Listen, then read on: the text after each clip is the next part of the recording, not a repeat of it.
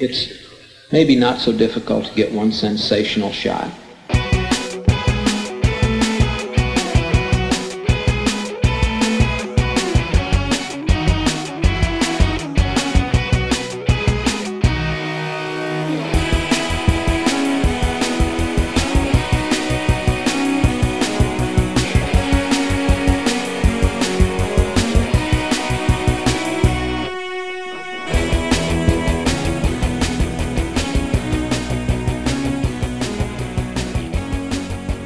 Listening to the One Sensational Shot Network. A very warm welcome. This is the first evening glass of our new season, and I'm going to try and hit the ground running. My name's Fletcher Walton. I'm joined with Luke Littleboy. Let's fill in the listeners. Let's bring them up to speed. Number one, the Cineworld boycott continues, and the reason we're boycotting Cineworld is because they refuse to pay the living wage and the London living wage, and that's something that we believe in strongly. And I think that as we grow up and as we get a little bit of extra money in our pockets from the gigs that we do, we should always consider what we're paying for, where we're putting our money, what something costs, what its value is, what its worth is, what it costs, and why it is cheap. Luke and I have both had. Uh, how many years did you have on the Cineworld card? Oh wow, uh, not as many as you, but like a good five years, say five years, I reckon. And I had ten years. Uh, I I gave it up 14 months ago. My first film on it was Hot Fuzz. I can't even remember the last film. Uh, so I had it a full 120 odd months and I rinsed it like a bastard for a long time. But it comes to a point where you do have to ask, what is the cost of that? And in this case, the cost was being passed down to the people that work for Cineworld and being treated shabbily. And we decided that we couldn't, in good conscience, give them our money any longer, just in the same way that you should be responsible with the way that you shop. It's a tricky one. You know, I like avocados as well, and I understand that their their their, um, their carbon The footprint is relatively high, isn't it? You know.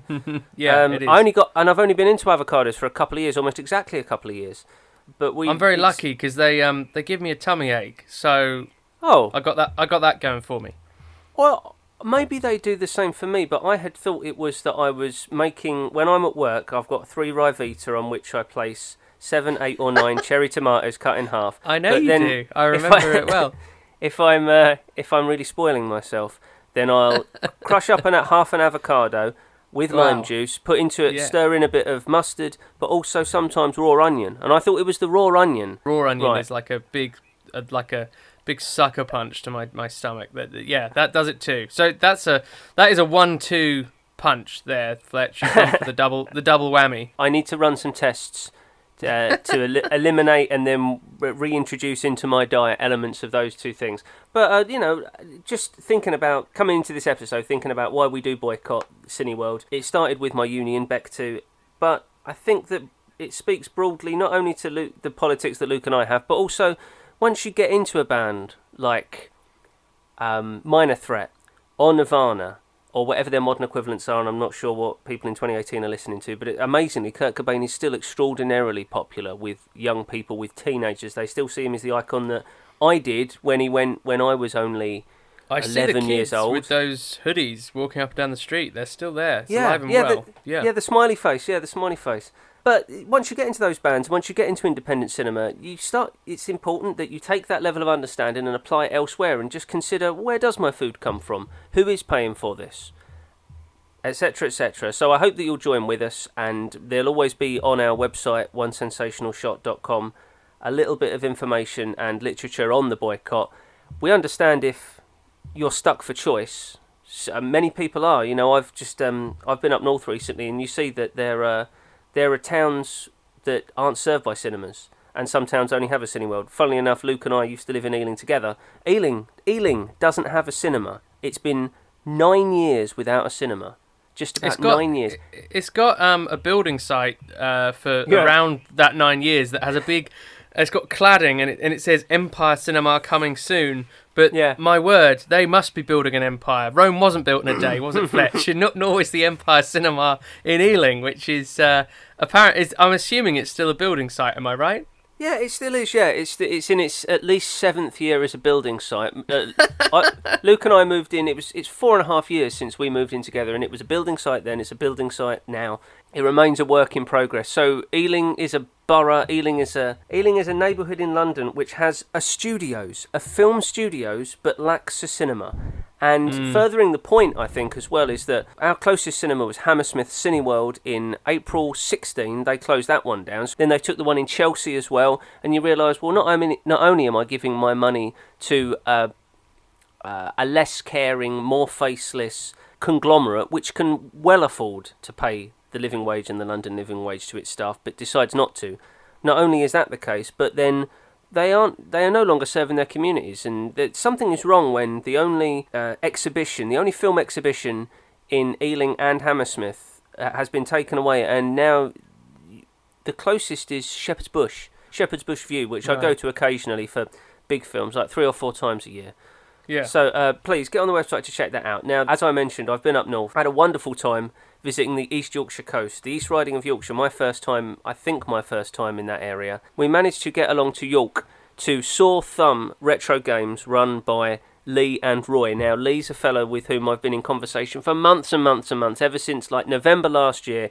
He took a bulk delivery of laser discs. He decided to get into the laser market. Within a week or two, I'd said, "Listen, here's I gave him 30 or 40 quid across PayPal and said, I'm not quite sure what I want.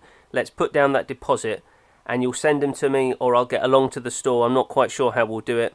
And I had in mind Matewan and Heart of Darkness by Roeg, and there was a few other discs that I was dead set on. Finally, I got the opportunity to go along there, and I'll, I'll tell you all a bit, little bit about my haul later on, um, which I was yeah I was very pleased with. But addition in, in addition to that, so Sore Thumb specialises in the last 30 years of video gaming excellence. Astonishingly, as I was in there, so this was Friday, Friday afternoon, half past five. I'm in there rifling through the discs, and a bloke comes in and buys a Mega Drive with Sonic the Hedgehog, carrying with him a deck chair that he just purchased. And I thought to myself, well, that there's a man that's sorted for the weekend. If it's bright outside, then he's going to transport the old CRT into the garden and play in the sunshine, perhaps with some kind of jerry-rigged cardboard contraption over the television. Uh, and if it rains, then he'll just stay indoors. But so I was expecting people to come in and be buying SNES games, but to for someone to think, yeah, I want a Mega Drive. this Um, retro gaming thing is it's becoming a big deal. It's going through Hmm. some sort of renaissance, like the kind of vinyl revival. Um, I know that my little brother Seth, who is currently resident of Liverpool, his housemate and himself have started up like a retro store in um, in one of these kind of antique places. That's a converted factory or whatever, ex factory, and and there's people with their stalls selling their wares. And yeah, they're Oh. specialising in uh, in retro video games of the past thirty years or so. So they're in on this too, and uh, they're selling stuff for you know for what it's worth, I suppose. yeah, And uh, and and that's that's to be commended. Yeah, I'm a big Sonic the Hedgehog fan. There's a there's a place I've noticed down um, St Stephen Street in uh, Norwich as well, here where I am, which is also doing the same thing. And I, I peer through the window because when I'm walking home from work, it's already closed, and I peer through the window to look inside. And yes, you're right, I can see the various SNES games and Mega Drive games of my youth. But what particularly impressed me with the place in Norwich was on the wall they had Street Fighter 2 action figures carded uh, on the blister, uh, and they they were the GI Joe Street Fighter 2 crossover brand crossover of the very early 90s. It was just when the GI Joe action figure range was beginning to decline, and they were looking at whatever they could do to try and keep the the toy line vital. And one of the things they did was have a crossover with Capcom Street Fighter 2, and I had I had one figure from that set, which was uh, Ryu. Uh, yeah, that was those are the days when Street Fighter 2 the movie was out, and uh, which I still occasionally watch when it comes on the telly when it's on ITV2 at about one in the morning. I will watch the Street Fighter film and watch Kylie Minogue uh, try and act her way out of a paper bag alongside Jean Claude Van Damme. Heady days, Fletch, the early 90s. Where's Studi Raul Julia? I think one of the preferred Raul Julia roles for even many Raul, Raul Julia fans. He didn't live much longer. He was very ill even while filming. Simon Callow I didn't think was particularly good in it, but Julia, it's one of those performances where an actor turns up knowing it's well beneath him, but goes for it anyway. Mm. Uh, there's a particular line that's enjoyed by the online community. I'm sorry. I don't remember any of it. You don't remember? For you, The day bison graced your village was the most important day of your life. But for me, it was Tuesday. That's Stephen E. D'Souza. That's a kind of classic Stephen E. D'Souza who had a hand in writing many of the pictures that we enjoy from the 80s and 90s. So he worked on Die Hard, although I attribute the good stuff to Jeb Stuart. In the same way hmm. that if it's Jurassic Park, I always say, well, it's John Sayles. I'm deciding that the best stuff is always John Sayles. I don't want it to be anybody else. Stephen E. D'Souza also worked on Commando, and there's a bunch of mid-range stuff. Um, but I suppose our, our modern action marketplace owes a lot to him, although I prefer stuff like Martin Brest's Beverly Hills Cop, which is kind of just elevated slightly above the the solid three out of five Arnie actioners like Commando and Red Heat and Raw Deal. But I think there's something to be something to be done with Street Fighter, and I don't mean a gritty reboot because what they were trying to do did work quite well. It was almost uh, a '60s Batman style, campy, outlandish, day glow confection.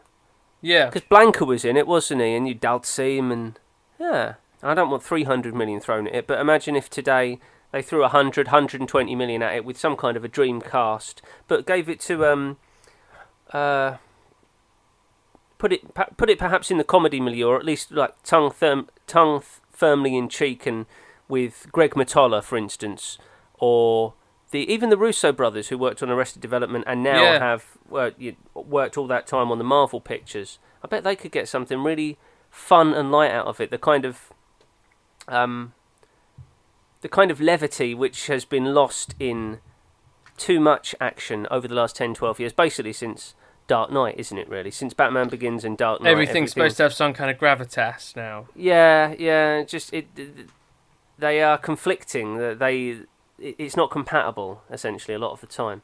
Um, Yeah. But I've- please, I've, been looking forward to. Uh, have you seen this new? Have you seen the trailers to the new uh, Dwayne Johnson The Rock film? Uh, is it called High Rise? Not called High Rise. is it? Skyscraper. Skyscraper.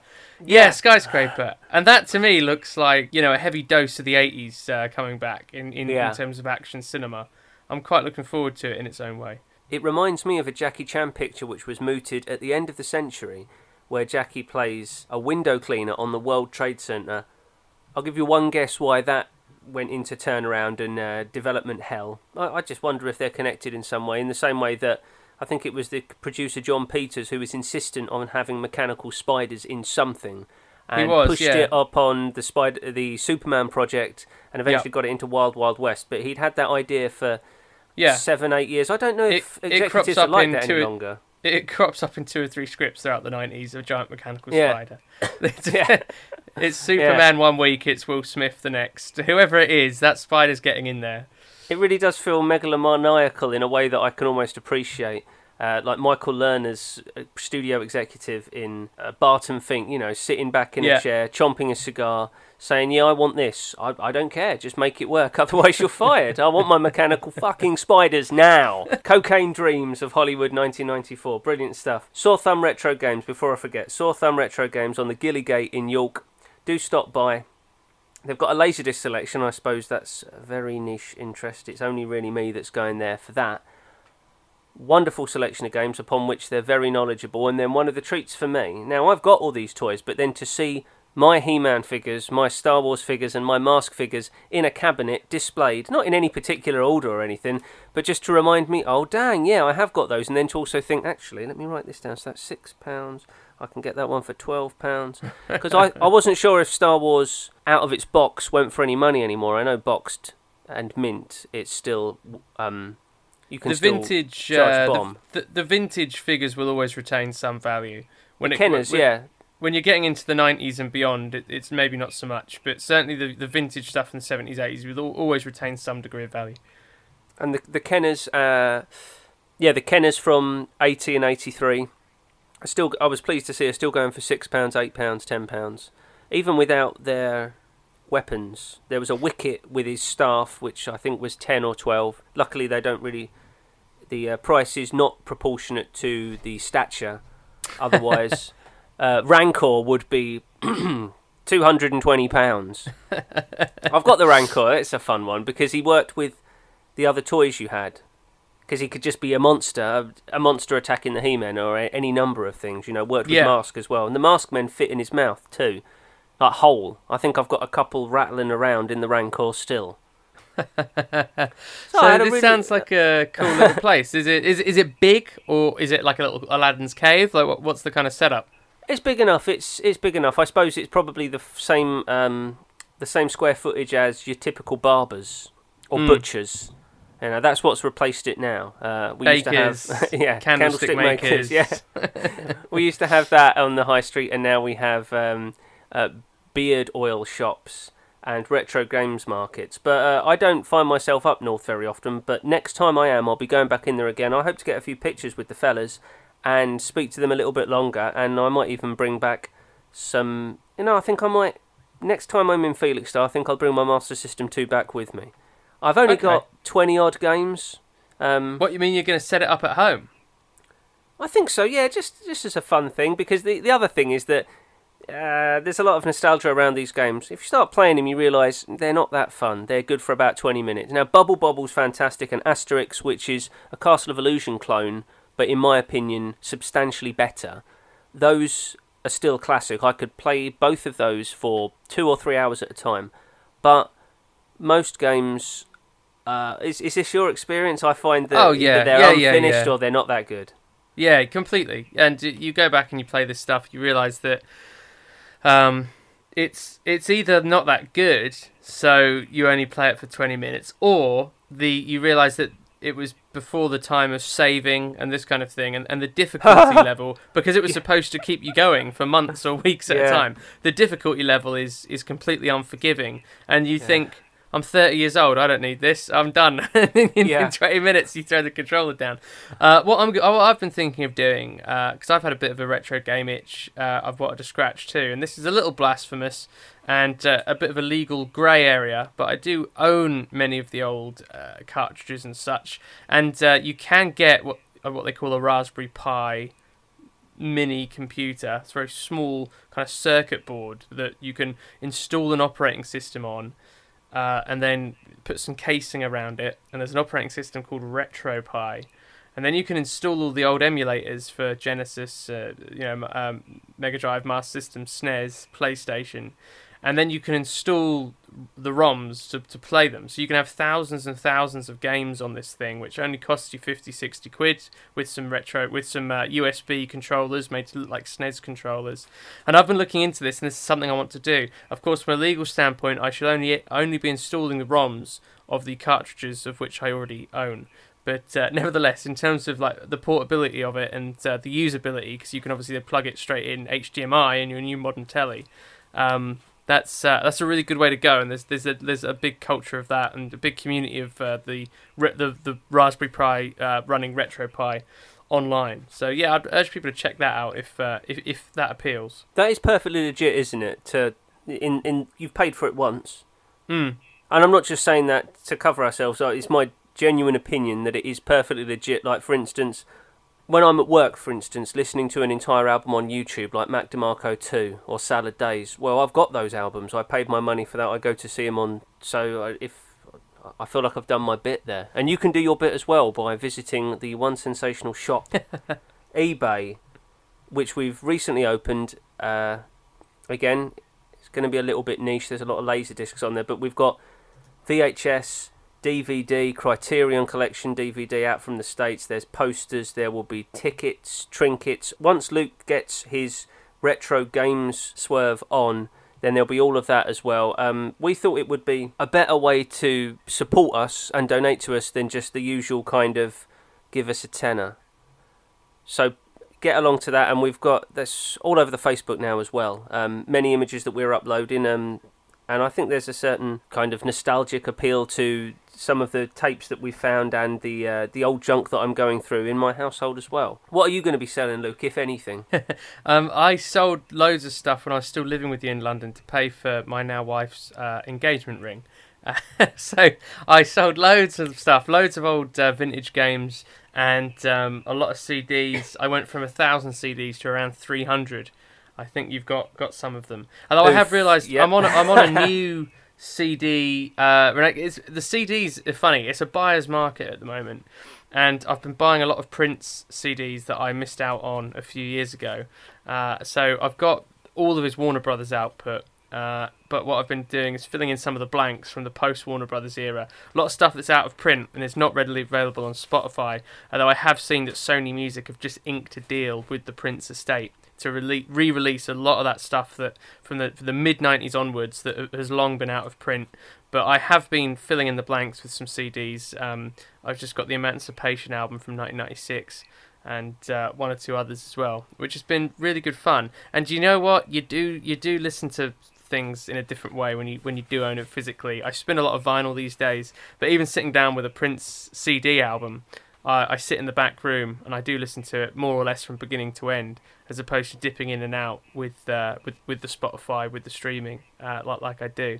But um, yeah, I don't know. I need. We're gonna move house again in September. I'm sure there'll be things that come to light but uh, th- that I can sell on there. Um, some wonderful little nuggets of nostalgia. So do, do check out. If you go to onesensationalshot.com, there's a little link on there uh, which just says shop.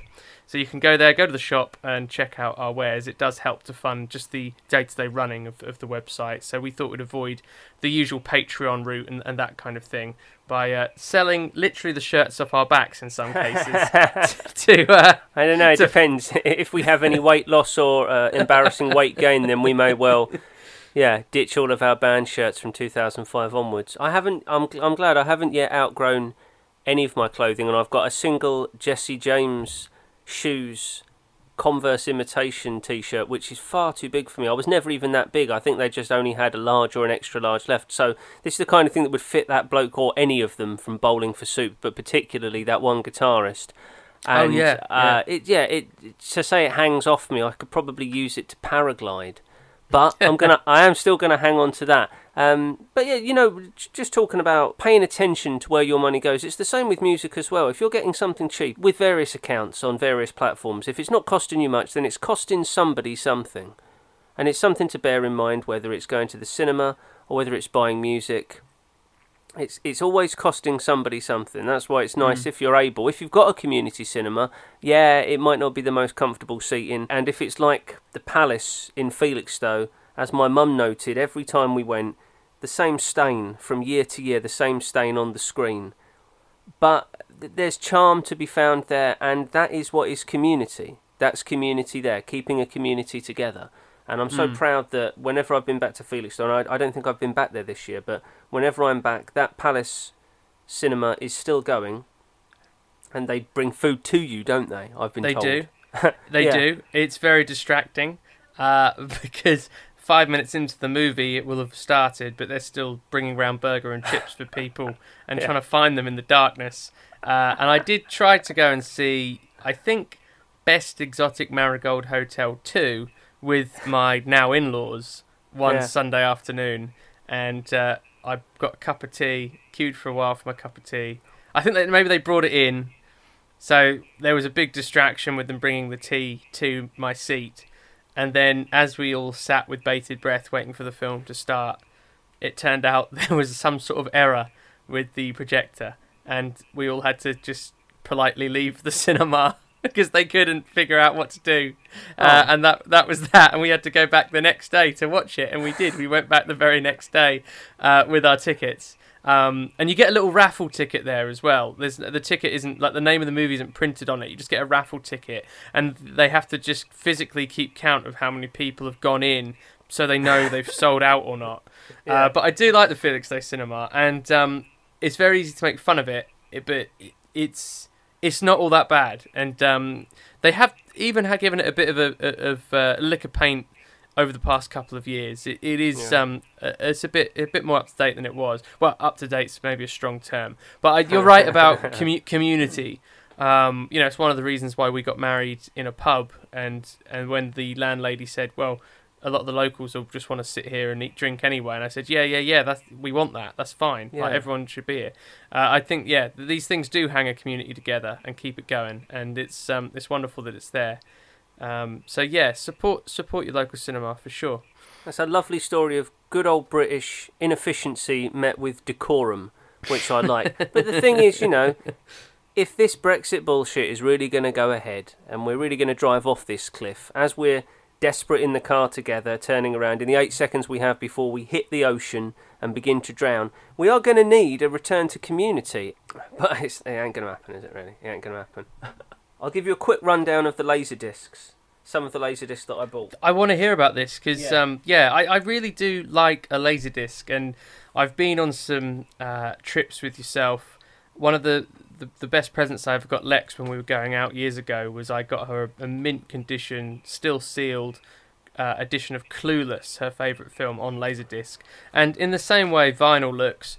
Look, the, at the end of the day, getting a Blu-ray is is near, very very close to the fidelity that you would have of the original celluloid. You know, the resolution Yeah. is that much, and, and 4K is there. Like you, you can, you could put, you could literally put a Blu-ray in on a cinema screen and project it, and you would get a sense of, of, of that film. It, w- it would be near as damn it the fidelity of the uh, of the original. And let's face it, you don't have that same level of fidelity with with a laser disc.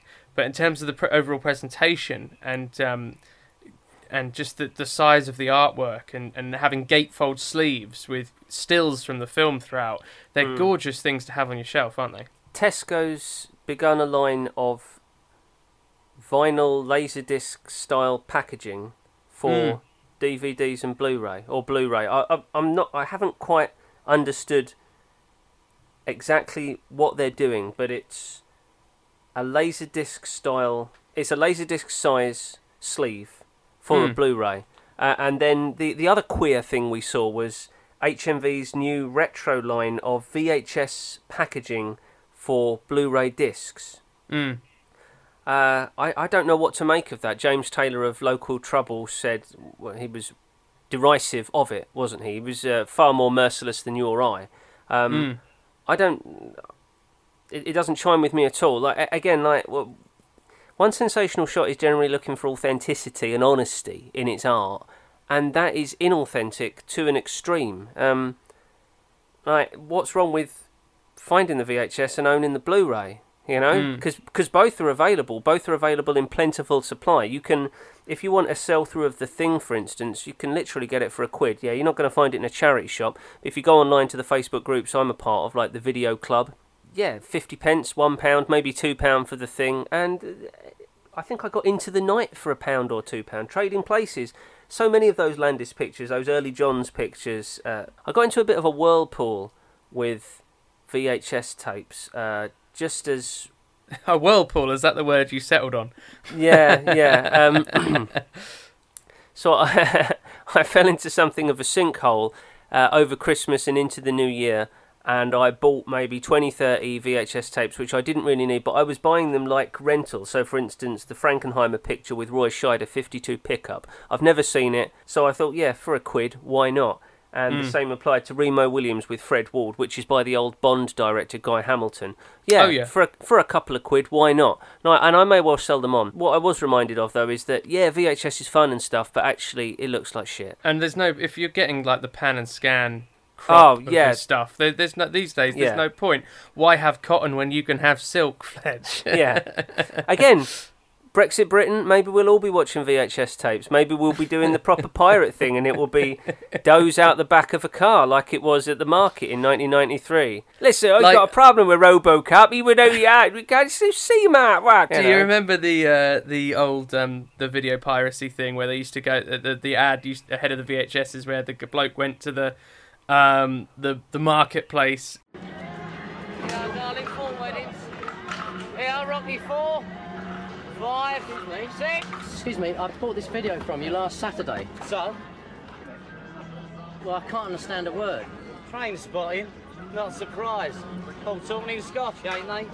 No, I mean, it's the, it's the sound. Yeah. It's hopeless. Absolutely Yeah. hopeless. Yeah, yeah, yeah, no trains in it either. I suppose that's my fault as well. Here you are, darling, four ninety nine. Well, the picture's rubbish as well. Well, that's your tracking, mate. It's all right on my other videos. Hmm, tracking's touchy. Be careful. Most pirate videos are unwatchable, and there's no comeback. Got a receipt, eh? Got a receipt? Look, you said last week. Said's no good, mate. Oral contract. Not worth the paper it's printed on. Yeah, darling, four weddings. Train spotting. As advertised on Crime Stoppers. Pirate videos, daylight robbery. Uh, I always remember the Fast Show, uh, the Fast Show, the Fast Show sketch where a bloke went up and he said, "I'm really sorry, mate. I bought this off you last week." Uh, and then he opens it up and he says, "It's a lump of cheese." And he, he opens up the VHS case and it's just a lump of cheese. And the guy, the guy says, "Now that'll be your tracking, mate." VHS, uh, uh, it's sketchy. It can be sketchy, but Laserdisc's quality is fine, and the audio quality is very good. I started collecting 15 years ago when I was living in San Francisco, and Amoeba was on my doorstep, and I found Aliens box set, Natural Born Killers, Alien box set, The Abyss.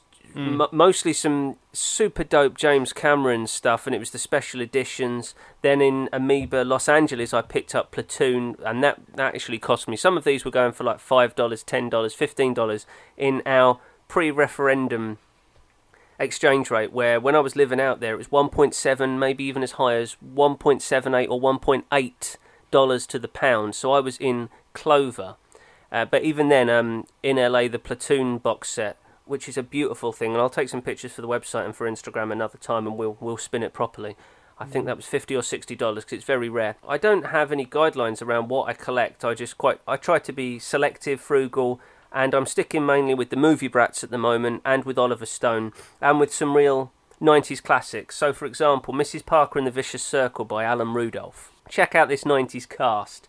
Now, Jenny Lee leading as Dorothy Parker. She's magnificent. It's a murderer's row. Campbell Scott, Broderick, Peter Gallagher, Jennifer Beals, Andrew McCarthy, Wallace Shawn, Martha Plimpton, Lili Taylor, James LeGros, Gwyneth, Heather Graham, Stephen Baldwin, all in this one picture. Jon Favreau was in it and was cut out. That's how big it was. Wow. It couldn't. Yeah. There was no room for Favreau in that one. Uh, we'll be watching that in the forthcoming weeks. Mountains of the Moon by Bob Rafelson is a picture that I read about a long time ago in Total Film, maybe 2000 or 2001. At the time, it had never been released on DVD in the UK. I think it still hasn't been released on DVD or Blu-ray in the UK. And it's um, Patrick Bergin, who was in the other Robin Hood picture. If you recall the one with Uma Thurman that went up against Prince of Thieves. Do you even remember that one? No, I was a young Yeah. kid, and the and Kenner were hard at work marketing Yeah. the Prince of Thieves. So no, I didn't sign up to the other one. I think it's by John Irvin. They came out at almost exactly the same time. Um, so Patrick Bergin is in Mountains of the Moon with Iain Glen, who to modern audiences uh, is Khaleesi. Is this really Yeah. the best course of action? You know, it's that kind Yeah. of a very stoic fellow who um, Yeah, briefly became briefly going to be a stone man, wasn't he? But then, mate, he burnt it off him somehow. yeah, that and that scene? that really made me uh, feel funny when I was watching all that stuff. But yeah, Yeah. uh, spoiler so alert it's- for any Game of Thrones aficionados. Ah, come on! It's, it's been books for ages. Oh, I tell you what we. To interject myself, tell you what we did watch for the second time. Logan Lucky. What a bloody delight! Blimey, because it's got um that scene in the prison where they're saying uh, uh what is it like? A, we demand a copy of the Winds of Winter for the prison library, and the, Dwight Yoakam comes out and says, "I'm reading directly from the Wikipedia page. I guess he fell behind in his. I don't know, but the schedule's wrong." And they, we knew a couple of boys came in here. They'd seen the lady with the dragons and shit. Well, I understand that the series are no longer working from the books. They got ahead. That's it. Yeah, yeah, yeah. I love that scene. That's all really great. We've been on a Steven Soderbergh trip recently. I, oh, uh, have? Yeah, we watched Solaris. Um, oh, oh, which- wow! I haven't seen that one yet. Wow. Well, I heard it's, it's- dense. Dense. It it is a bit dense, and it is it does feel like the Russian, it very much like Russian literature. You know, it feels like the like the source material, and it and it is Yeah. dense, and it is um, uh, quite ethereal. But we watched that, and then uh, I th- I thought we'd um, I thought we'd go back to the beginning as well, and we we tried to pick up Out of Sight with George Clooney and uh, um, uh, J Lo. yeah. Um, and unfortunately, we'd uh, we- we'd had a, a heavy day of walking around Norwich City Centre doing the hair trail, uh, where I walked about uh, the equivalent of five, six miles uh, in a very short space. Uh, sorry, ten miles, a very short space of time. So uh, I was uh, exhausted uh, and I fell asleep. So we're going to go back to out of sight. But, Fell asleep during out of sight.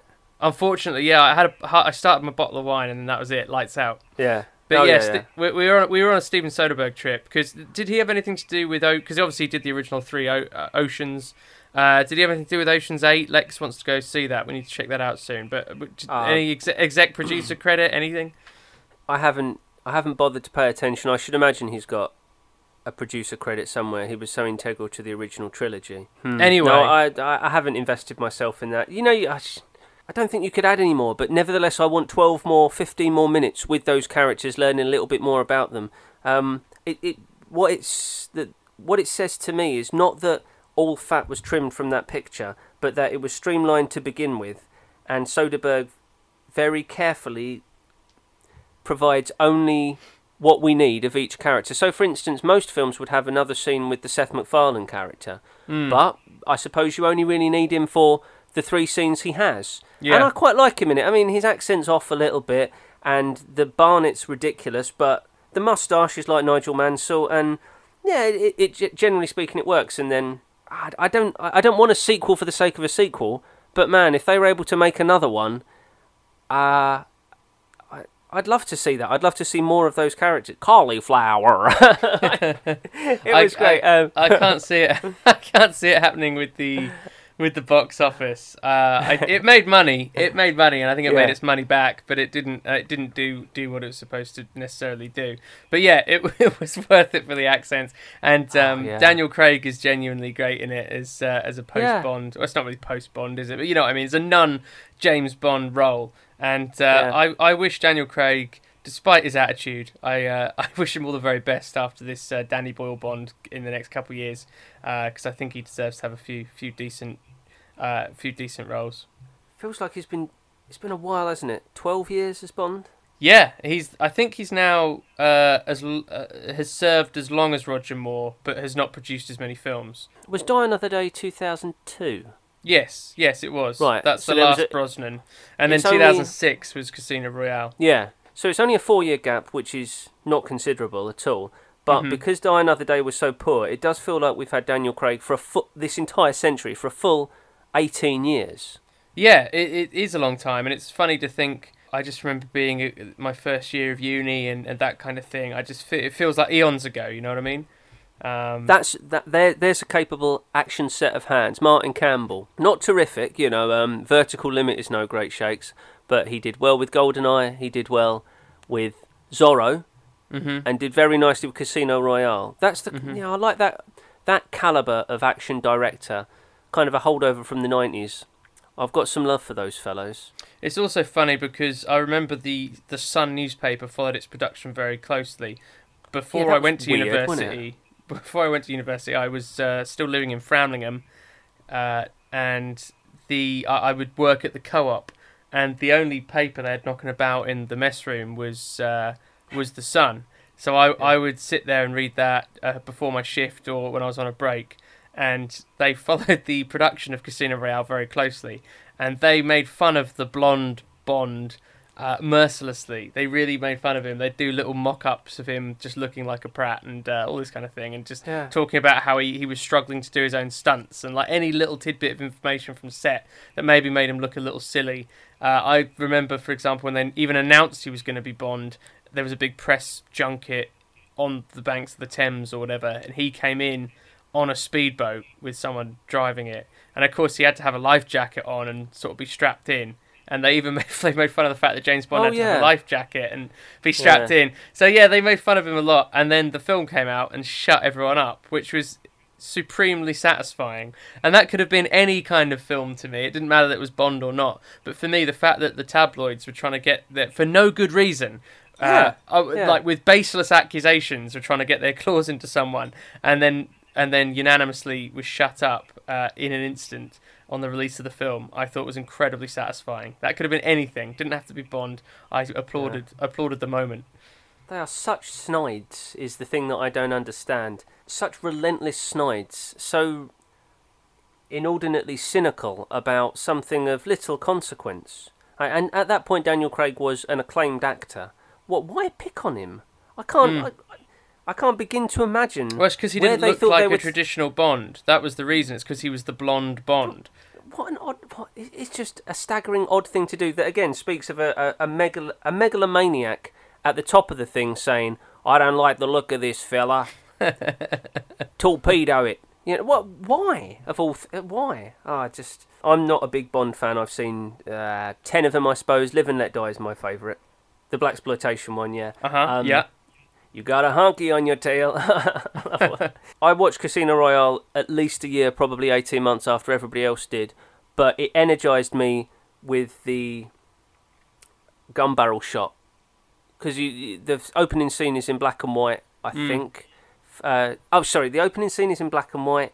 Uh, he's sent on what is presumed to be the mission on which he becomes a double O agent. That's it. But then I think it flashes back to the bathroom scrap where he gets his double O status, something like that. But the sudden, unexpected da da bum because the scene didn't seem like, and because it's because it, you, you wondered whether the series was going to break from convention. But then it has Daniel Craig spinning, and it did the gun barrel, and I thought, oh, you. Know, yeah, that was really cool, actually. All right, I want I want to see the rest of this film. Dalton was my favourite, and I thought the Brosnan ones he's a decent Bond, but they're not very good. Like GoldenEye's dope, but I think it was aided very much by the s- not SNES N64 yeah. by the N64 game. I mean, that was what immersed everybody into Bond for years after the release of the film. So I suppose the picture was 95, uh, video release 96 ish, but then the game came out, I suppose, 97 Mm.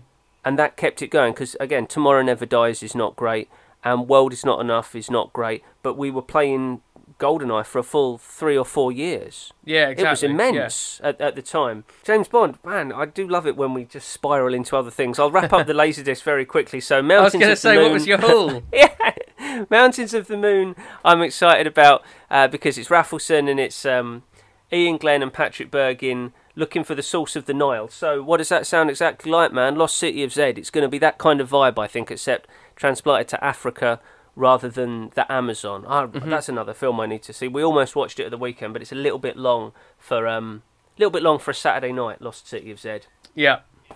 And then I picked up The Rainmaker by Coppola, the last picture before his hiatus.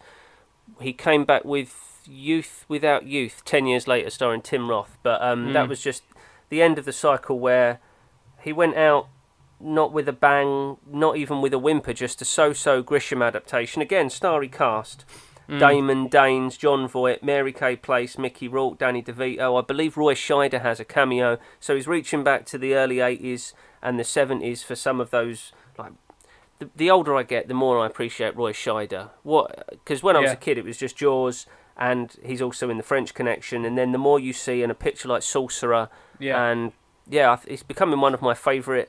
70s. I'd urge um, when men urge were men. People, I'd urge people as well to uh, keep their eyes very, very close to the TV guides because Sorcerer is on every three to six months, maybe on ITV2, very late at night, one of those obscure ITV channels. So set your um, your Sky Plus or your TiVo or whatever it is because it's one hell of a film. And You uh, watched it, didn't you? You watched it. yeah, I have done, and e- even Lex ad- adored it, and that's not generally like that kind of '70s new cinema. Isn't generally her, her her cup of tea, and that's a little unfair because she likes Easy Rider and things like that. But but but yeah, she really dug it, and um, if you haven't seen it, I will just say one thing, and that is Rope Bridge. and, and, and and I'll leave it at that. But yeah, keep your eyes uh, close to the uh, the skies for ITV2 late night. Check out Sorcerer as soon as you can. I saw it for the first time beginning of this year at the Regent Street Cinema. Since then, it's been on Film 4 a couple of times, and as you say, it's on ITV2 as well. And I'd love to do an episode about it. I'd love to do an episode about it and about Billy Friedkin, but I don't want anybody to go into Sorcerer knowing anything about it. I wouldn't want people that listen having Sorcerer preempted in any way. And that's why I'll edit this bit out and I'll edit carefully. But Luke, that bit Well, it's on the poster. No, but no, no, no, no, no. Sorry, Luke. I don't mean your bit. I mean what I'm about to say. But the shot. So when the I just yeah, I I lost my shit, and I'll I'll edit that bit out because I don't want people to know about it. But a couple of a couple of caveats a couple of caveats about sorcerer uh, number one i think you're right i think it's film 4 not itv2 so i do apologize but the second thing is that sad very very sadly it came out i think a fortnight or so before star wars yeah, and that's as a, right. as a result of that uh, it's not really had the the mainstream legacy that it, that it should have done uh, like a lot of films of that era like an easy rider or whatever i don't know but um, but yeah, it should really be up in that pantheon of, of new cinema, 70s cinema, and unfortunately, it's it's not it's not a Butch Cassidy and the Sundance Kid, is it? Because because Star Wars came out and uh, Yeah. no one can remember it. But uh, but yeah, I think it's picking up a cult following. It's interesting that you said you saw a showing um, in London, so uh, obviously that there people are playing it. You know, it's picking up. Yeah, yeah. And I found this with Billy Friedkin Pictures. I was I listened to uh, I think it was the Bret Easton Ellis podcast, which had Bogdanovich on it. Uh, uh, most of his films are pretty ropey, actually. There's a really good example of um, when non-cinema heads point to women in cinema. I always think of Bogdanovich, and I think, listen, I know his name was above the title and it said directed by Peter Bogdanovich, but every single decent thing he ever did was with Polly Platt. And anybody who knew anybody in the know knew that Polly Platt was pulling the strings on all of that shit on Last Picture Show on and on What's Up Doc. But Bogdanovich was on Bret Easton Ellis, and he was talking about in a a, a relaxed way. He he made the point like he just said, uh, "Yeah, no, I, I I made that film, and critics didn't seem to like it, but I, I didn't really, I couldn't really see what was wrong with it." And I thought, mm you know, I didn't have any particular strong feeling on that, but I can imagine Friedkin saying the same thing, saying, you know, at the time and subsequently saying, like, yeah, Sorcerer is very difficult to make and it was a bit of a folly, but I looked at the finished thing and I, I didn't really have a problem with it. And the same with To Live and Die in LA. And you just go through his pictures and then 20, 30 years removed, you realise actually he was right. The verisimilitude that he was attaining with a picture like Sorcerer mm. and The Exorcist and The French Connection, if he says, I didn't really have a problem with it, you think, yeah, you were right not to have a problem with it. It's just the contemporary audiences and critics, for some reason, sometimes it's arbitrary. But as you mm. say, with Sorcerer, number one, it, it, it couldn't get a market because of Star Wars, and it was called Sorcerer, which is not has no marketable connection to what it is, which is a film No. about desperate men transporting gelignite. So it's Yeah. kind of a silly name if you want to make money off the film. But time and again, he's been proven right. Now, it's not every single time. I think that there's a couple of pictures in the 90s. Um, he's got uh, a preoccupation with David Caruso, which does not serve him or his films well. But when he came back with the last big picture he did at the cinema was Killer Joe with McConaughey. My dad and I saw that. Uh, deranged, beautiful stuff.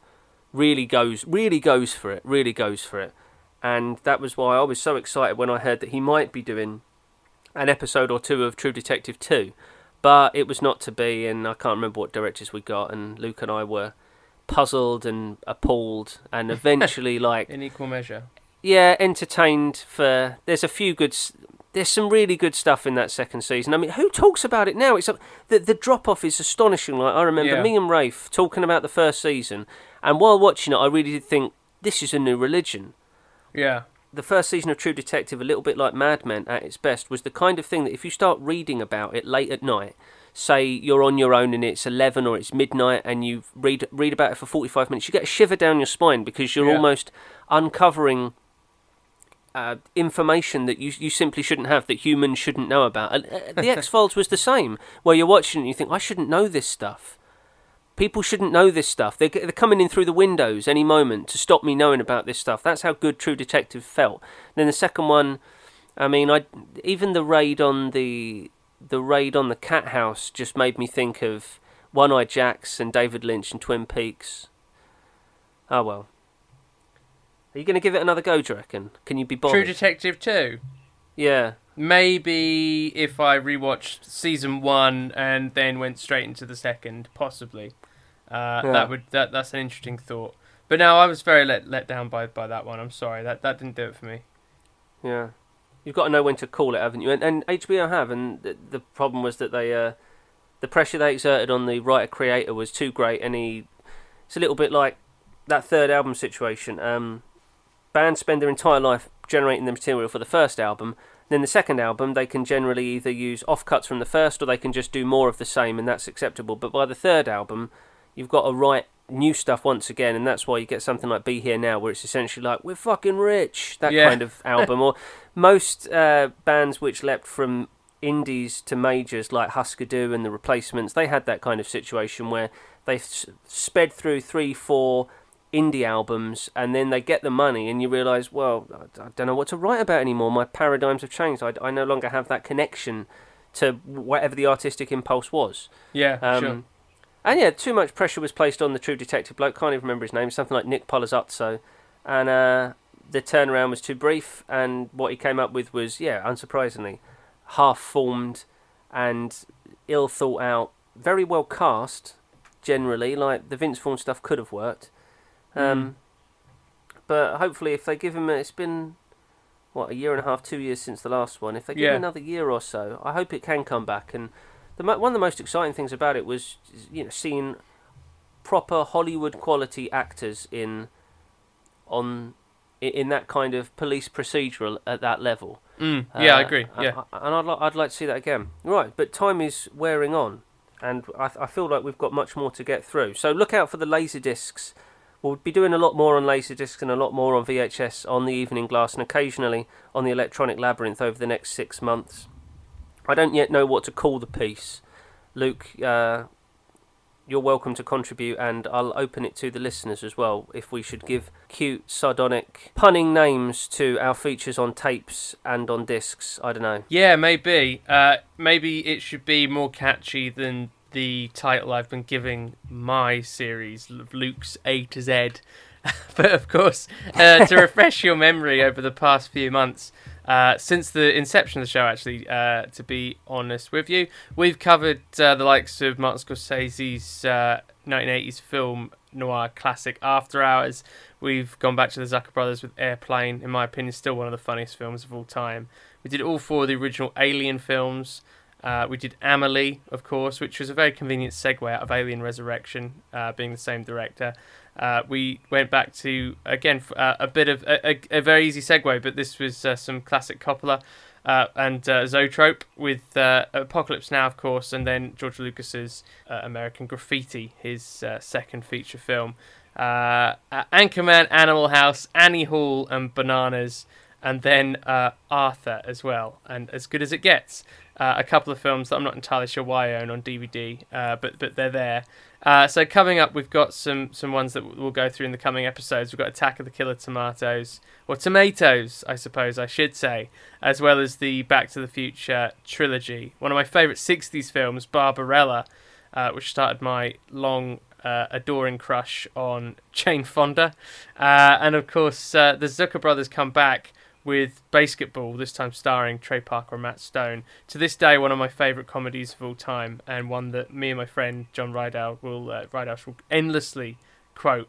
Uh, so yeah, a good one. And then we've got uh, a load of the original Tim Burton uh, Batman films and uh, that all that the '90s Batman films, uh, as well as, in my opinion, the best Batman of them all, uh, Mask of the Phantasm, which is an animated film, uh, which not many people have seen from '93. So yeah, at the moment that's just called Luke's A to Z, but there's loads to get through uh, in the coming episodes. Um, so I look forward to that as well, of course, as uh, as Fletcher's discs and tapes as he sees them. So uh, Fletch, I, it sounds like you uh, went off into the depths of nowhere to, to to retrieve something. Where on earth have you been?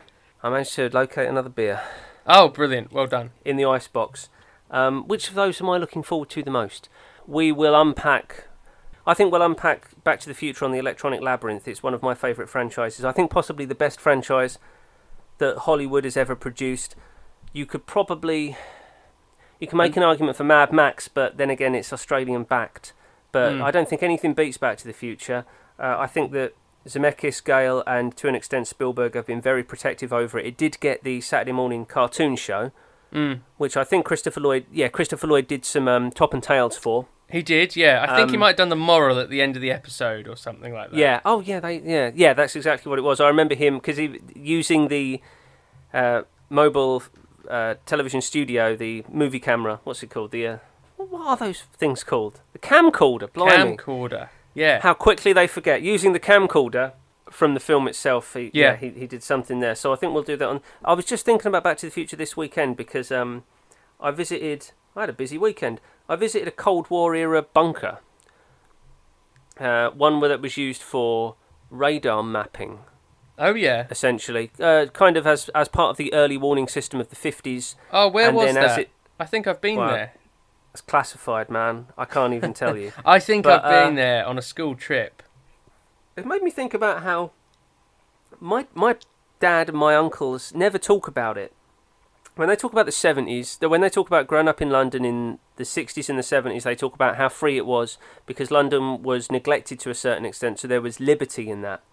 But they never talk about the threat of nuclear war, global thermonuclear destruction. They they never mention it. They don't talk about the day after or threads or Miracle Mile or even in relation to um, Two Tribes by Frankie Goes to Hollywood. yeah. And it made me wonder whether in 20 years' time we won't mention ISIS, we won't mention the terror threats that we feel subject to at the moment.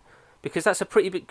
Thinking back to it, like, we would imagine, we, we would say to our parents, wow, so what was it like, you know, um, in the 80s, Reagan, Gorbachev, followed by Yeltsin, but Reagan and Gorbachev and Brezhnev before him, and the, the permanent. Uh, permanent overarching threat of complete destruction of the planet every minute that you were alive, every day, every week that you were alive.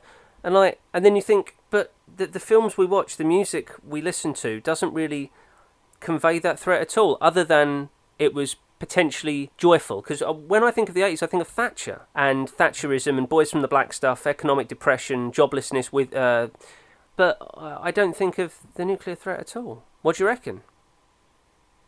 Sorry, Fletch. I went down a rabbit hole. What do you mean? I was, I was, uh, I, I was uh, reading something else. I went down an internet rabbit hole. I do apologise. what Uh, were you reading about?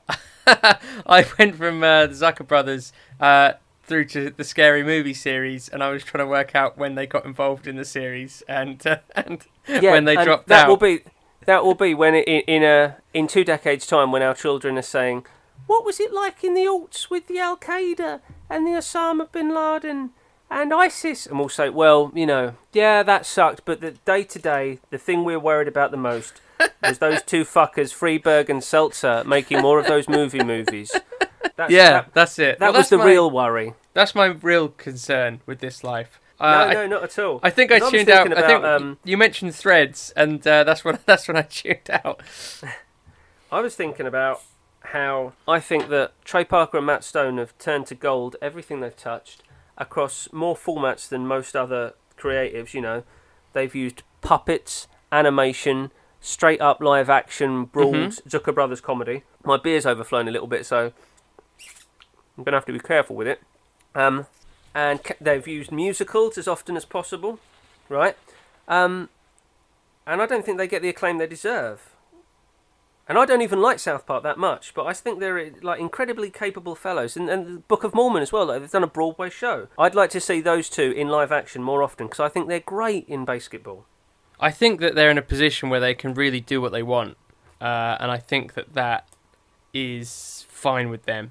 I think I remember around the time of uh, the release of Book of Mormon, they said that they had started their own uh, studio. I believe was it a studio? I think they've long had a production company, haven't they?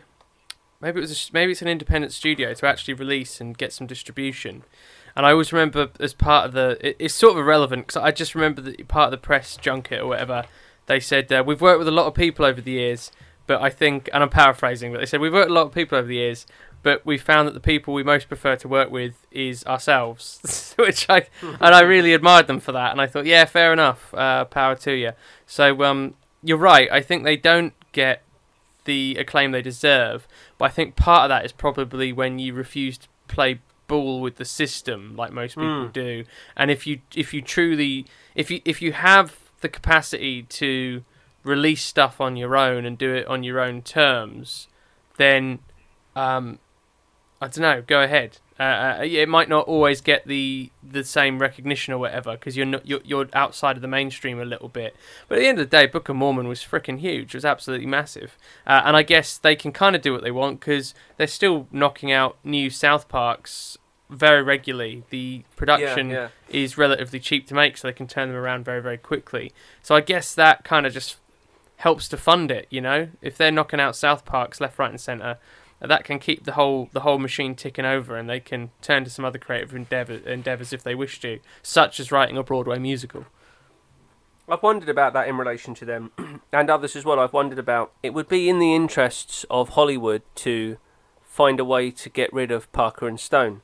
I know that they're a cash cow for Comedy Central, but um, they their politics and their worldviews don't align with conventional Hollywood. Um, I've read interviews with I don't partic- one of the reasons I don't like South Park is that I think it's it's moral, ethical, but let's say political standpoint is infantile. It essentially at the end of each episode says, "Let's all just leave each other alone." I don't like that kind of libertarianism. Anybody who knows me would tell you that I like my ambition is to be a benign dictator. uh, I don't think people should do exactly as they please. I don't think we should let people get as fat as they like, or uh, well, they you know the individuals suffering from terrible mental health problems, but they can get by day to day. So just leave it unresolved. No, I don't. I don't think so. I think if, you know if you if you have a, a broken leg, then it should get fixed. If you have past trauma, then it should be resolved to the you know through therapy. And in, so yes, I'm no libertarian, and that's one reason that I'm not down with South Park. But they're not actually as they're, they're nowhere near as right wing as people might consider them to be. But they made the they made the good point. I think I was watching it on Charlie Rose of all people.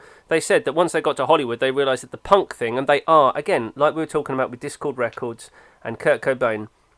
They are punks, old style punks, and they want to get people's backs up. And the most Yeah. punk thing to do in Hollywood is to question Hollywood liberals and their relatively vapid, unthinking morals. Yeah, yeah. And so that's one thing that South Park does very well. And in connection to that, it's and this isn't to disparage or downgrade what he's accused of doing, but it's convenient for Hollywood that Louis C.K. got found out in the way that he did, because that bloke was he was dictating on his own terms everything that he did, writing, producing, directing, shooting his own show, putting on FX, mm. selling his own specials from his own website. The money he made, and I'm sure you're aware, Luke, uh, Yeah. the listeners probably are too, but the money he made from one single stand up special distributed through his own site mm-hmm. was astonishing. It bankrolled him forever. I think he, mm-hmm. the money we're talking about is like five or eight million, something like that, that he made himself from that. it was the go-to case study because at the time working in digital marketing and then I worked with our friend Tom Rafe on a video on demand platform that, that he had as a startup if you remember. Uh, don't look for it now it's no longer there. But for a while I was the marketing manager of uh, of a video on demand platform uh, that, that our friend had developed. And uh, we were part of that that scene.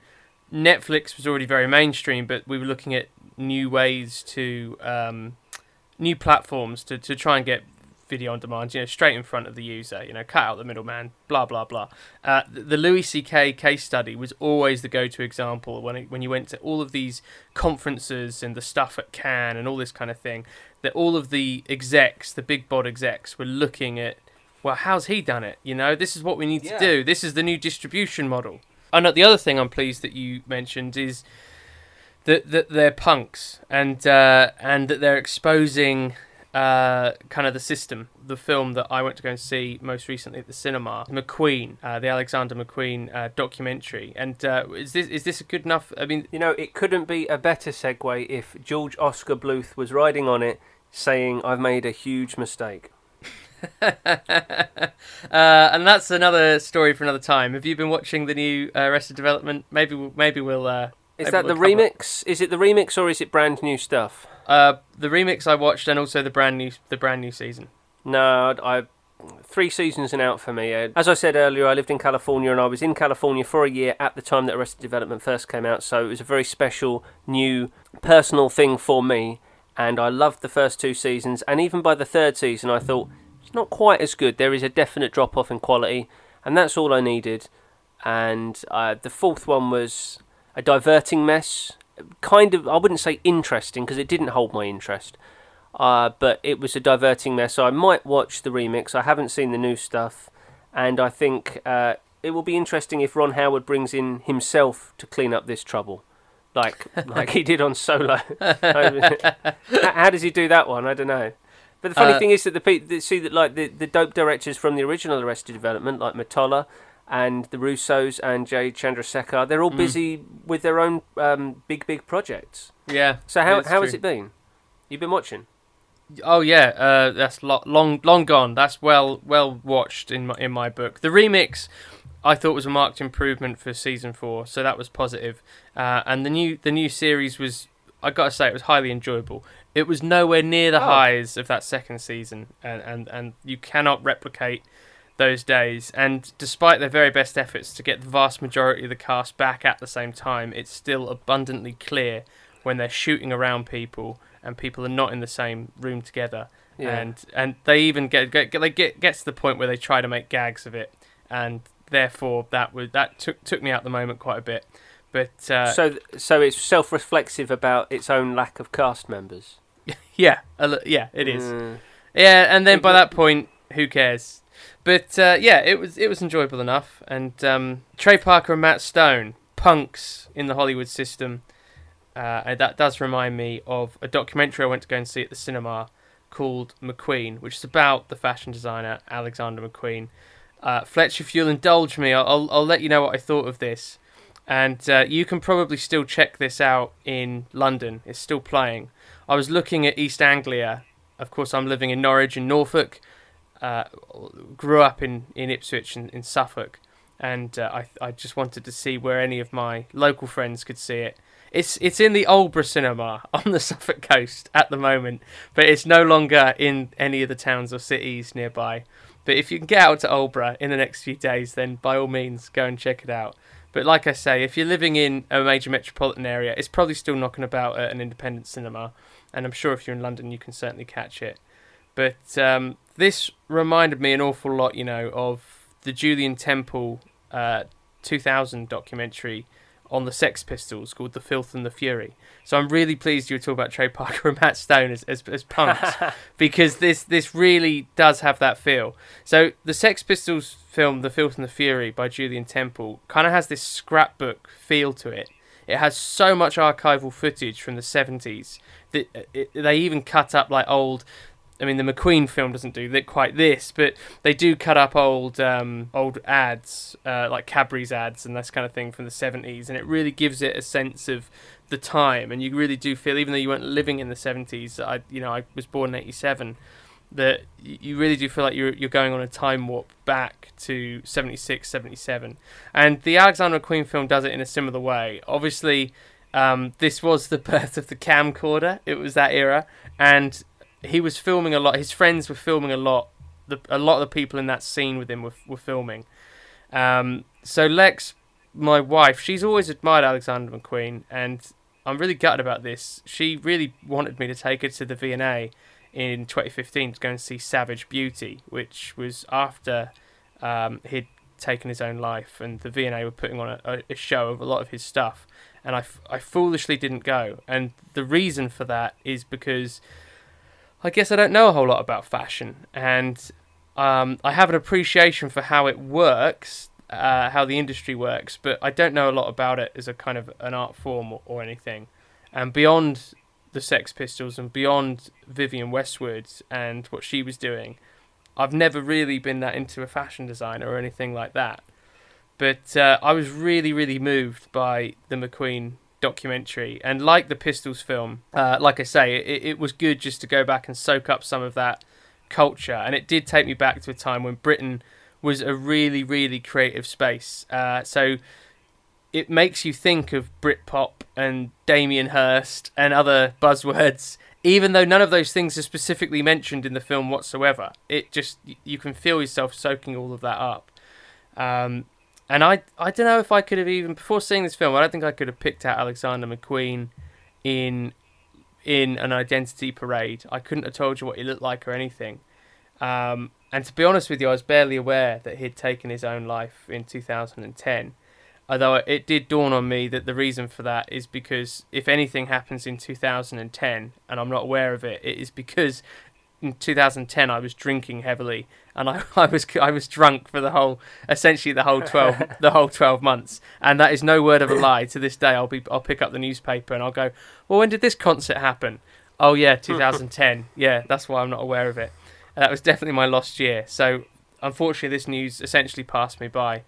But what really struck me was that he's this this unassuming little skinhead from East London from Stratford like this little cherub and he talks like an East Londoner, and he talks like he's from a very humble background. But one of the things that absolutely blew me away, which again I, I hadn't been aware of, I think I'd been a little bit aware of it, but but not as much as I should have been, is that in that punk rock way, like you're talking about with Trey Parker and Matt Stone, he sort of takes whatever's around him, uh, and I do mean literally, because at one point he's wrapping bin bags around a model and getting her to walk out onto the catwalk and creating art with it. But what he does with his art is he so- he soaks it all up, and then he points out quite clearly how ugly and vulgar the world around him is. Some of the most interesting moments of the film are the first couple of shows he does. So 1992 is his first one, which is called Jack the Ripper and His Victims, and that is as it sounds. Uh, the, the next one is called Highland Rape,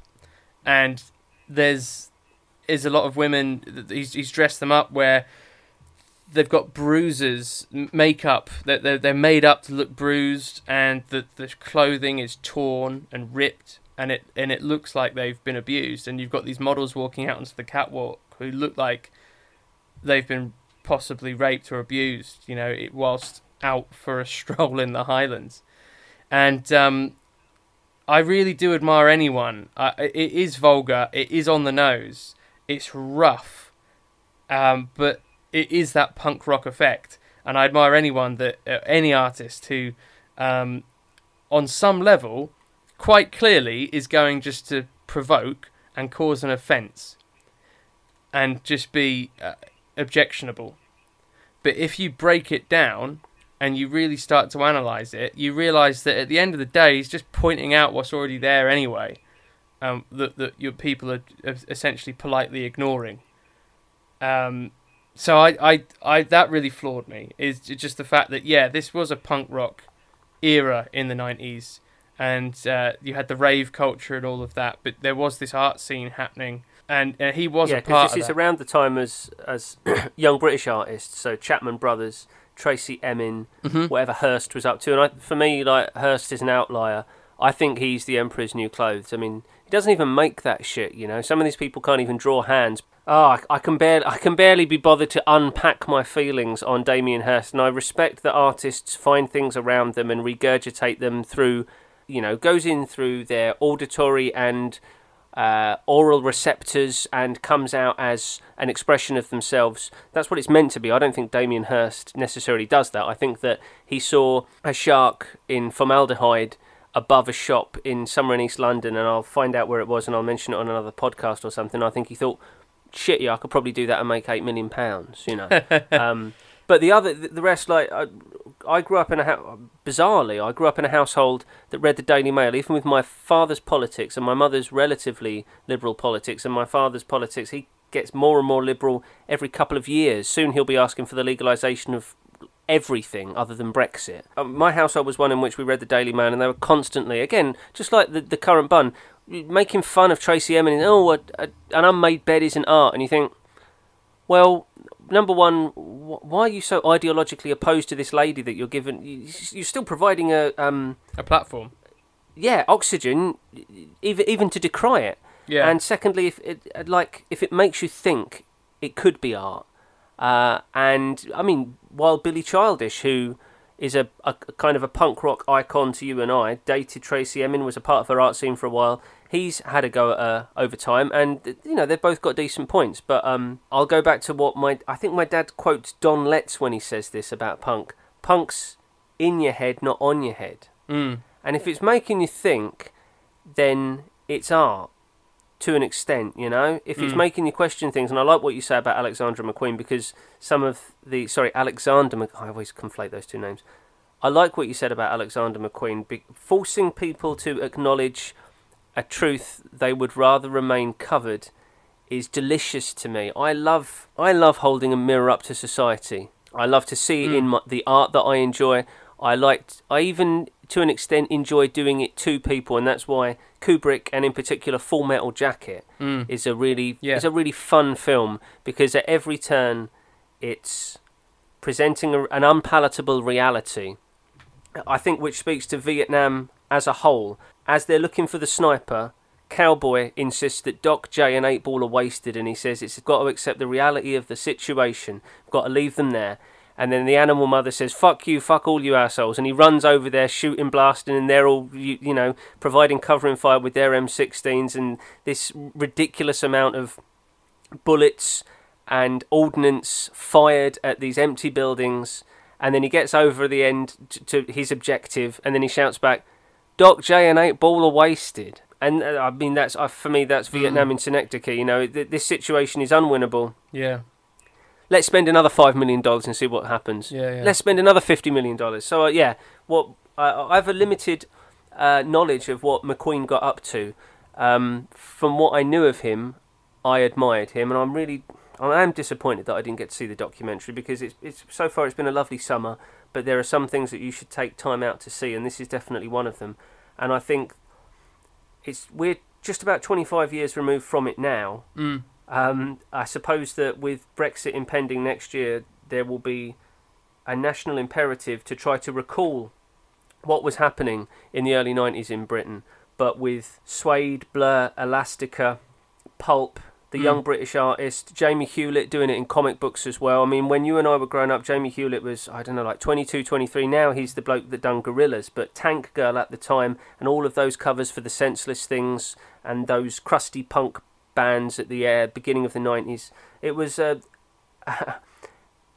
it was a really interesting time to be young and British, and we're removed from it. Like you're far too young, and I'm I, even I am too young to really know what it was like to be young Yeah. in 93, 94 when having just uh, as Thatcherism was well, no, Thatcherism remains with us, but Thatcher was gone, Major had come in, and we were just about on the cusp of the Labour government. And as Luke and I have said before, there was about an 18 month period at the just approaching the millennium where, yes, for all its faults, but still it was the Clinton administration, and for all its faults, but still it was a Labour government after how 19, 18 years of Tory rule, and just there was it.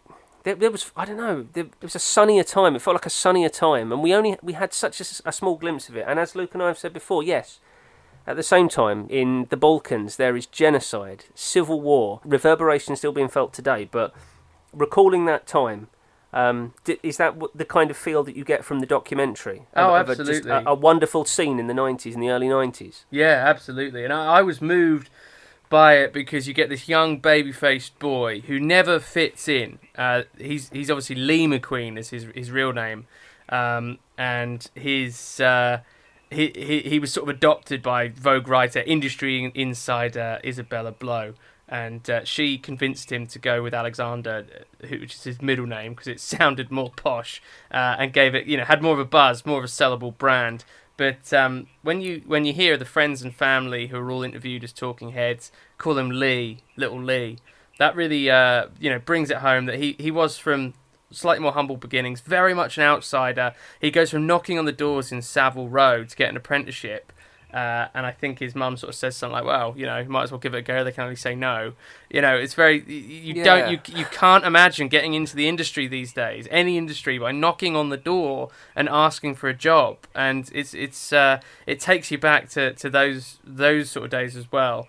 Um, so yeah, he, you go from those humble beginnings um, to, of course, you know Gucci acquiring you know a majority of his uh, his house, his company, all of the high uh, end couture that he started to produce. It does go into his personal demons, as any narrative for any um, biography, biopic these days, a documentary, you know, would, would tend to. But the one thing I'll say, you know, it, it does talk about it does touch on abuse as a child and, and very much this outsider element of never being accepted by the glitterati and, and, and the mainstream of fashion because he was there to provoke. But what I like most about the film, and I'll sort of end on this, is that it clearly does skip elements of his biography. You know, it, it, he interviews some former lovers uh, and boyfriends, but you, you're not really you, you don't get a sense of oh, and then he got married because he did, he was married, I think, toward the end of his life. Um, maybe not officially, but I believe he did have um, a marriage of some kind, and um, I, I do think it skips portions of his life, but that's okay because what it does is it puts the art up front and center, which I think a lot of documentaries. I mean, I'm a big Daniel Johnston fan, the outsider musician, and the documentary "The Devil and Daniel Johnston" that came out many years ago now does not do that. You know, it talks about his mental health issues and all of the nutty, wacky stories that you have to hear directly from people to, to believe them. Um, and a lot of documentaries, I think, sometimes make the mistake of thinking that the mental health issue or the abuse issue or whatever is the most interesting part of the narrative. But I don't always think that it is. And in this case, it's more that time, like you allude to, uh, and and just his art and what he was doing and what he was trying to say and what his position was within the industry. That that is the most interesting bit. And to see him go from Little Lee, baby faced, from Stratford streets, to this guy that goes some length to change his appearance, uh, but then forgets maybe who he is uh, himself. That it really did move me, Fletch. So yeah, like you say, it's been a wonderful summer, but it's definitely one worth taking the time out to see. I do think you'll still be able to see it in London at the time that we produce this uh, and release this podcast, but certainly um, when you can check it out on DVD, Blu-ray, or, or indeed when it's streaming, it's definitely the sort of thing that will turn up on Netflix, uh, and you'll be able to watch with a bottle of wine one night. It might be one of the best compliments that can be paid to someone to call them a provocateur. Mm. Uh, I know there's baggage with that, but I, it's just some, it's something that we're drawn to. I think I can't deny it. Like provocateur, and especially as well. Every time I listen to the track debaser, and he says to grow up to be to be a debaser, Mm. and I think if I if like you and I we, we can't do it. We we can't be that kind of Klaus Kinski. Ultimately, we're not nutters like McQueen. We we don't have, thankfully, in many ways, we don't have the darkness that might provoke such a commitment to one's expression. But to be a debaser, to be a provocateur, to have that punk attitude, it's one of the things my dad always says. Like, some of these people that they're doing it so that we can enjoy it by proxy. They do it for us so we don't have to because we can't be G.G. Allin, nor would we want to be G.G. Allin necessarily. But uh, we we can't be Don Letts or Joe Strummer. I mean, when did how old was Joe when he went? Like fifty. Yeah, in his fifties. Yeah. So there is great attraction for me in these characters that can commit themselves to that extent, and that like what you've what you've talked about in that documentary, that tension. I, I, I understand it as well. The um the tension of being a working class kid. I'm not saying so. I, I'm not speaking of myself here, but I appreciate what you say. The tension for McQueen of being a working class kid and transcending that to level upon level upon level, but then needing to reconnect with it in order to not just to stay true to oneself, but to retain what makes you uh, important and extant. Uh, every rapper has this problem as well. What most rappers anyway. Like Jay Z hasn't been interesting in a long time, and it's probably because he's been a multi-millionaire for a long time. Blueprint was 2001. It came out September 11th. Even that couldn't stop him. So Blueprint was 17 years ago. He hasn't really done that much since then, which has been particularly good. And it's no wonder because he he hasn't. He's mixed with different people for that long, and it must be grueling for a character like McQueen and any number of others that we could name to stay true to themselves and recall what makes them special Mm. while on a weekly basis mo- inexorably moving away from that. You know like i think about ian dury but also specifically like keith allen. Like keith allen grew up working class and was a punk and so was his brother. But no matter what they do their uh, their kids his kids uh, lily and alfie they are middle class kids they're stage school kids um, and I, I wonder if I wonder what he thinks of them. I wonder if, if you know, and it's it's going to be the same for our parents, I suppose, because I consider myself working class, but I'm not as working class as my dad was, and I'm sure that our parents look at us and think, "Thank goodness they don't have to go through the things we did." Mm. But at the same time, we're we're just there's a legitimacy that we don't have.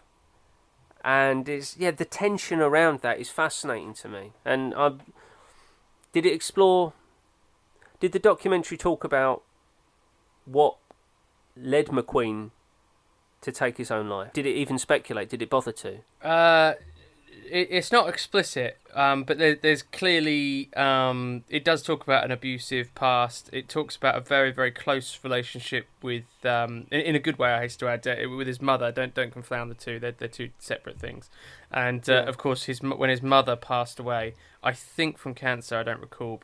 He struggled with that, and uh, so so there was that that element too. But it it does. It's not explicit with what led him to sadly take his own life. Um, you're uh, you- you're led to sort of believe that there's probably a number of factors that, that all all played into played into it. And again, I think that's that's so much the better. I think um, it puts his art up front, and um, to the point where I I forgot it was to do with clothes. You know, um, didn't even think it was to do with fashion in the end. I just thought he was a bloke who was coming up with some wicked mad ideas and putting on some great shows to articulate them.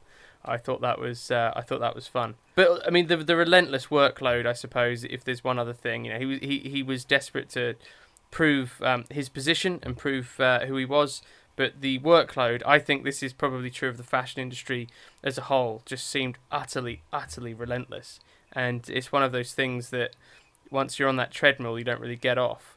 And I don't Mm. think it's like what a lot of bands these days can take if they've been established, if they've been around a while, they can take a couple of years off between albums and tours. Um, I, I don't necessarily think that necess- that was on his agenda. Uh, he was he felt that he was necessarily able to do that kind of thing. You know, it just seemed just Yeah. seemed incessant. I was thinking about something similar, having driven up north and driven back down. And when I say driven, I mean I was uh, uh, an often slumbering passenger for Thorpe, who was doing all of the driving, indebted to her. Difficult enough dealing with the general public when they're just walking around you.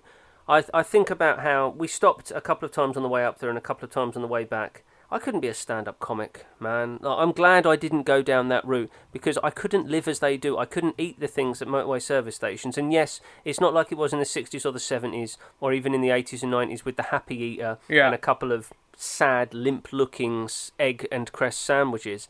But if you want vegetables, if you want fruit, there ain't a lot going. Yeah. Um, There's, I noticed the name of one thing which we'll check out next time we're travelling, but like I, I, I couldn't do that. I couldn't drive from town to town, living on Greggs and Ginsters.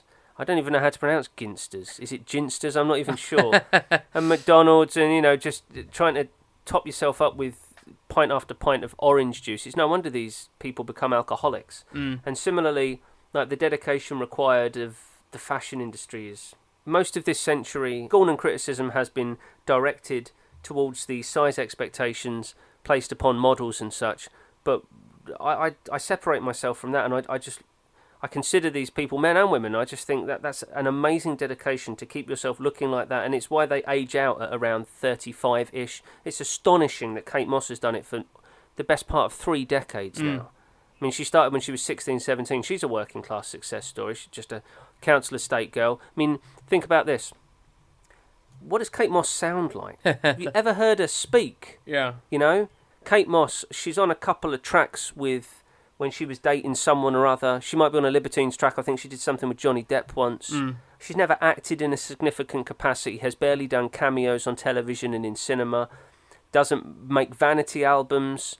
I've a lot of respect for that. But yeah, but what I'm saying is just the dedication, and it is art as well. Um, I don't turn my nose up to fashion. Most of it isn't for me. But haute couture is at the same level as concept cars, where it is. It's it's an expression of a genius's mind. You know. Yeah, yeah, yeah. Um, but before we before we move on from McQueen, right? How was it as a film? Because I've had this with so many documentaries. So Jim Jarmusch's "Gimme Shelter" about the Stooges. I didn't like it as a film. It was it's nice to see stuff about Iggy and the Williamsons, but I didn't like it as a film. So how was McQueen as a film? Take it apart as a film, as a documentary. How was it? They definitely uh, it's split into various sort of chapters, and they have a beautiful. I can't remember if it's a, a, a like a render or a visual effect or, or whatever, but of course the the logo of the Queen Fashion House is the skull, and it was when he was alive. It, you know, it's been that that logo for for a very long time. But there's these bookends these these um, sections which are chapters and they're they're all thematically um, they're certainly chronological chapters of his life but they have thematic names and uh, there's this wonderful image of, of the skull and there's something about that that just seems so appropriate of course um, it's the spectre of of who he is and what he is and, and sort of looming large over the label that the fashion house to, to the, that's there to this day, um, and it's it definitely feels like a life that's been lived. Um, there's there's definitely characters that come throughout the narrative, and I think, like I say, the importance of maybe s- skipping elements of the biography and, and, and just letting letting the art tell its own story, and, and that the art has a narrative in in, in of itself, and there's characters that, that come in that the story around that. So it does. Um, it by and large, it holds together pretty well. Um, obviously, with with any documentary like this, by its nature, um, you're looking at very low resolution camcorder stuff pretty much the whole way through. Um, Oh, I love that though. I love that. It's much preferable to the BBC Four effect, which Oh, you yeah. know I dislike with the where they s- It's a parallax effect, is what it's called. yeah they, when, they when, it's a two-dimensional images come to life. yeah, it's a, it's a static image, but they, they cut out the foreground and the background and have them move at slightly different speed, so it gives it a sense Which- of movement and depth. And I don't mind Yeah, when it's and- subtle, but I have seen people animate recent. I can't remember what one I was watching recently, but I I did see them animate like the, the hand that was holding a cup of tea or something, and it, it then was like raise the cup, and I was like, that's just Yeah. too eerie. That's ridiculous. I don't. I let the image speak for itself. You know, if you're showing me um, Luther Vandross and David Bowie on the Young Americans tour, that's all I need. You don't need to make it more exciting, Michael fucking Bay. Just leave it alone. So what? But getting back to the point, what you're saying is, you were satisfied with McQueen as a film. Yeah, by and large, yeah, yeah. Good, good. Because there is that. Uh, another good example is Selma, where Martin Luther King was a very important person. Is the film about him any good? Is Selma the film by Ava DuVernay very good? No, it's not. It's underserving. It an important. that the subject is important, but the film isn't necessarily. Uh, Moonlight's a good film. Hidden Figures, I've got my reservations about. That story is an important story. That story is an interesting one and one which should be told, but probably by better filmmakers. Moonlight, however, yeah, I'm Barry Jenkins is all right on that one. All right, I'll I'll make sure I find McQueen, and it won't be on no streaming platform either. I'll try to get to the cinema, and it sounds like the sort of picture that will be in awards contention, and so hopefully we'll all get another chance December, January, February time. Mm, yes. And We'll it- keep watching And this is important stuff.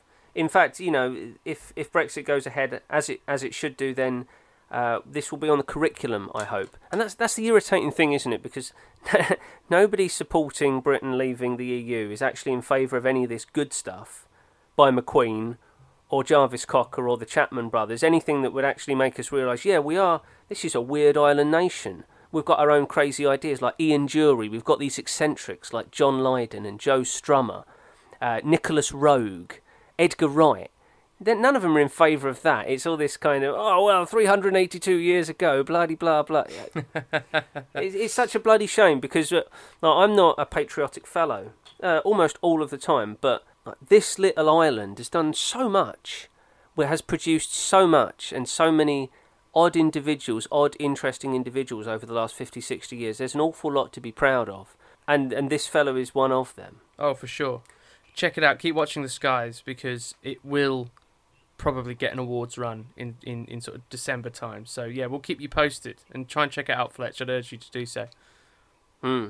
yeah. Right. We've gone on.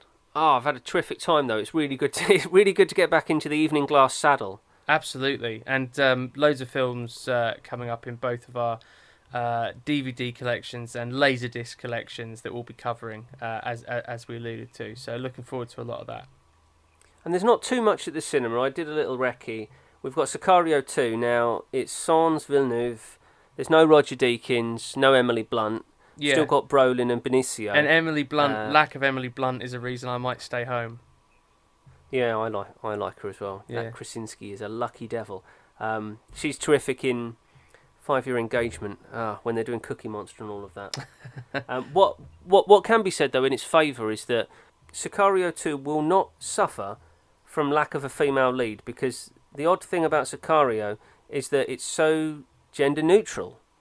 There isn't really, it isn't necessary for Emily Blunt's character to be female. It could, she could quite easily, it could quite easily be a male character, which is good and bad. I mean, when James Cameron writes a female, he's writing a female. It's not just like, for instance, the film Salt with Angelina Jolie was originally written for a male lead.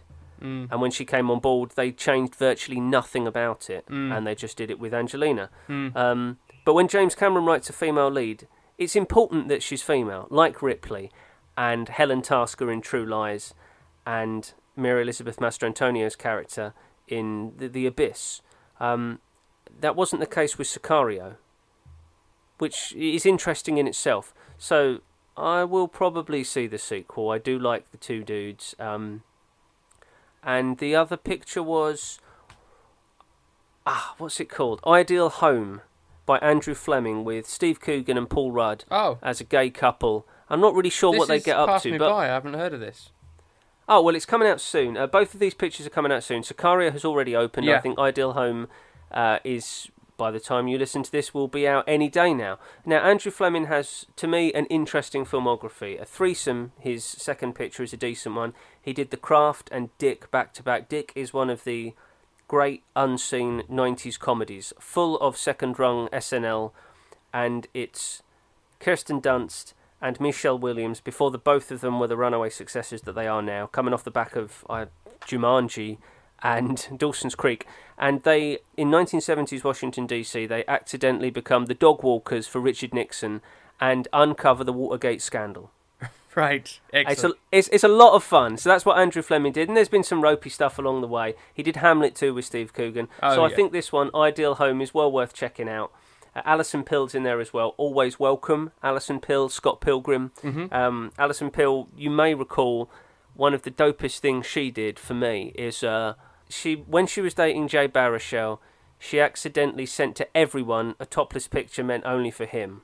I think she did this on Twitter, and her response was a kind of like, "Well, my bad." I she dealt with it with such aplomb, and uh, I I will just before we finish talking about Andrew Fleming. I was just looking at his first ever picture, produced by Gale Anne Hurd, super producer behind some of Cameron's best work. Right, so this picture, Bad Dreams, which is how Andrew Fleming opened his account. Right, this is the synopsis. The plot follows a young woman who awakens from a 13 year long coma and finds herself being stalked by the ghost of a cult leader who led a mass suicide by fire that she survived as a young girl. There's a lot going on Whoa, there. yeah, it's a lot to swallow. Now, I haven't seen the film. It's got Harris Yulin, who is uh, burned at the stake. Yeah, yeah, yeah. The judge from Ghostbusters 2. Uh, I'm going to have to find this Bad Dreams picture. Um, 'cause that's there's plenty going on there. Um, the one thing that I have got from my VHS Facebook group is uh, a developing interest, not yet affinity. It's not yet a full blown affinity, but an interest for schlock, for mad schlock like that, like C-rated, straight to video nonsense from the middle of the 80s I never thought I'd hear early 90s.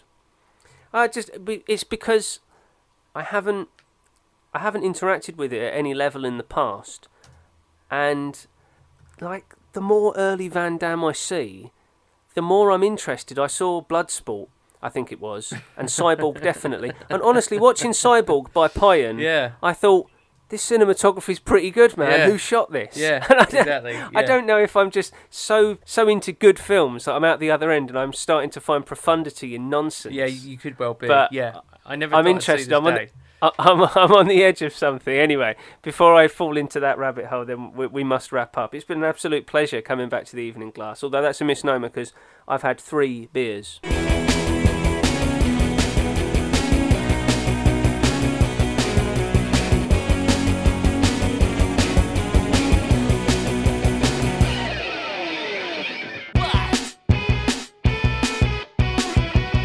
Thanks very much for listening to the Evening Glass. I've been Luke Littleboy, joined by with Fletcher Walton, I should say, uh, and this is of course on the One Sensational Shot network. You can hear more from us on the website onesensationalshot.com. Uh, there's lots of articles there, this, that, and the other. Just do get involved. You can of course uh, get in touch with us there too. There's a contact form other means to get in touch. A lot of people like to stay in touch on the Facebook page if you search One Sensational Shot. There's also the Twitter, which our handle is at One Sensational. If you go to the website, you can check out our wares, VHSs, laser discs, various bits and bobs that help fund the day-to-day running of the site in lieu of a Patreon page, and that's uh, on the shop link on the website there. Of course, if you're listening on iTunes, if you're listening on Spotify, do leave us a review. That helps other people to uh, discover us and find out more about One Sensational Shot. Thanks very much indeed. In the meantime, this is Luke Littleboy and Fletcher Walton signing off.